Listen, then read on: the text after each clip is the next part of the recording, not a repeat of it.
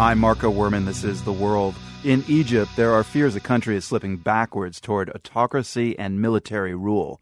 President Mohamed Morsi has given the army additional powers to arrest civilians. The move comes ahead of a planned national referendum on a controversial draft constitution set for Saturday. Opposition leaders are rejecting the referendum and they're calling for big demonstrations tomorrow. Many worry the protests could once again turn violent, especially if the army steps in. From Cairo, the world's Matthew Bell reports.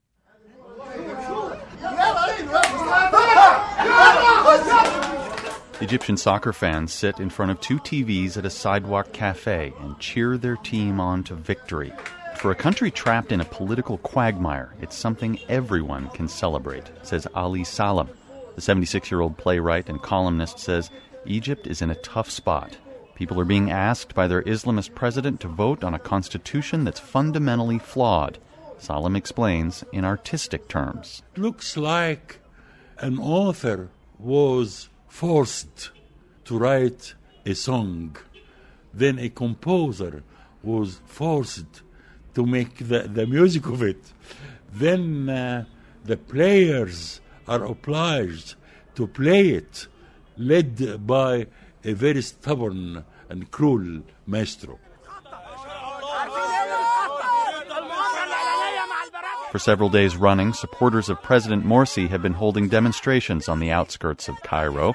They say the bulk of Egypt's private media outlets are anti Islamist, and that the demonstrators who've come out against Morsi are part of a foreign funded plot to revive the old regime. They are gathering, the, paying money for people, trying to take Mohamed Morsi off the, the chair of, of, the presidency. Uh, we will support him and we will stand with him because he's only looking for the sake of the country. He's not looking for power, he's not looking for money, he's not looking for anything. He's only looking for the sake of the country. But Morsi and the Muslim Brotherhood organization that supports him have lost the trust of many Egyptians. That includes a handful of government officials who've resigned in protest. Issam Al Amir quit his post as head of Egyptian state TV late last week after Brotherhood supporters attacked demonstrators at the presidential palace. El Amir tells me that yes, Morsi was democratically elected, but the president's actions since then speak volumes. For example, the way he used a presidential decree to push through a draft constitution and impose a referendum. These moves, Elamir says, show that Morsi has become a true dictator. The big problem with the draft constitution, says Heba Morayef of Human Rights Watch, is that it's not representative of society. The document was heavily influenced by Islamists, while input from secular and Christian Egyptians was absent the political significance of Morsi having chosen to put this text to referendum, a text that was passed in 17 hours by a constituent assembly where there was no church representative, where all of the liberal representatives had walked out. That is a very dangerous political message ultimately, especially given the fact that Egypt has a problem of sectarian violence, and I think it's, it's led to the current political crisis that we're in right now. Morayef says the current draft constitution puts limits on human rights, women's rights, and the freedom of expression.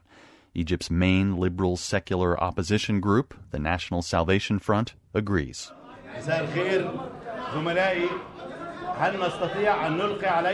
At a chaotic news conference last night, opposition leaders said they reject Saturday's referendum and they called for more mass demonstrations tomorrow. Spokesman Hussein Abdelghani told me Morsi and his followers have pushed Egypt to the brink of civil war. We respect our brothers in political Islam, but they are not respect the liberals, the Marxists, the Nasrite. They are not respect the will of the Egyptian people, especially the will of Egyptian youth, who I think, I think, displayed by every single means, they are going to sacrifice their lives for the freedom. What makes the current standoff so ominous is that the Muslim Brotherhood also says that this is a fight for survival.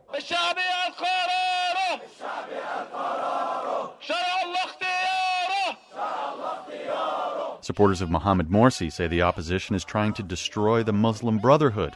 The people have decided, they chant, and God's Sharia law is their choice. Morsi is not alone, he's the president of the republic. For the world, I'm Matthew Bell in Cairo.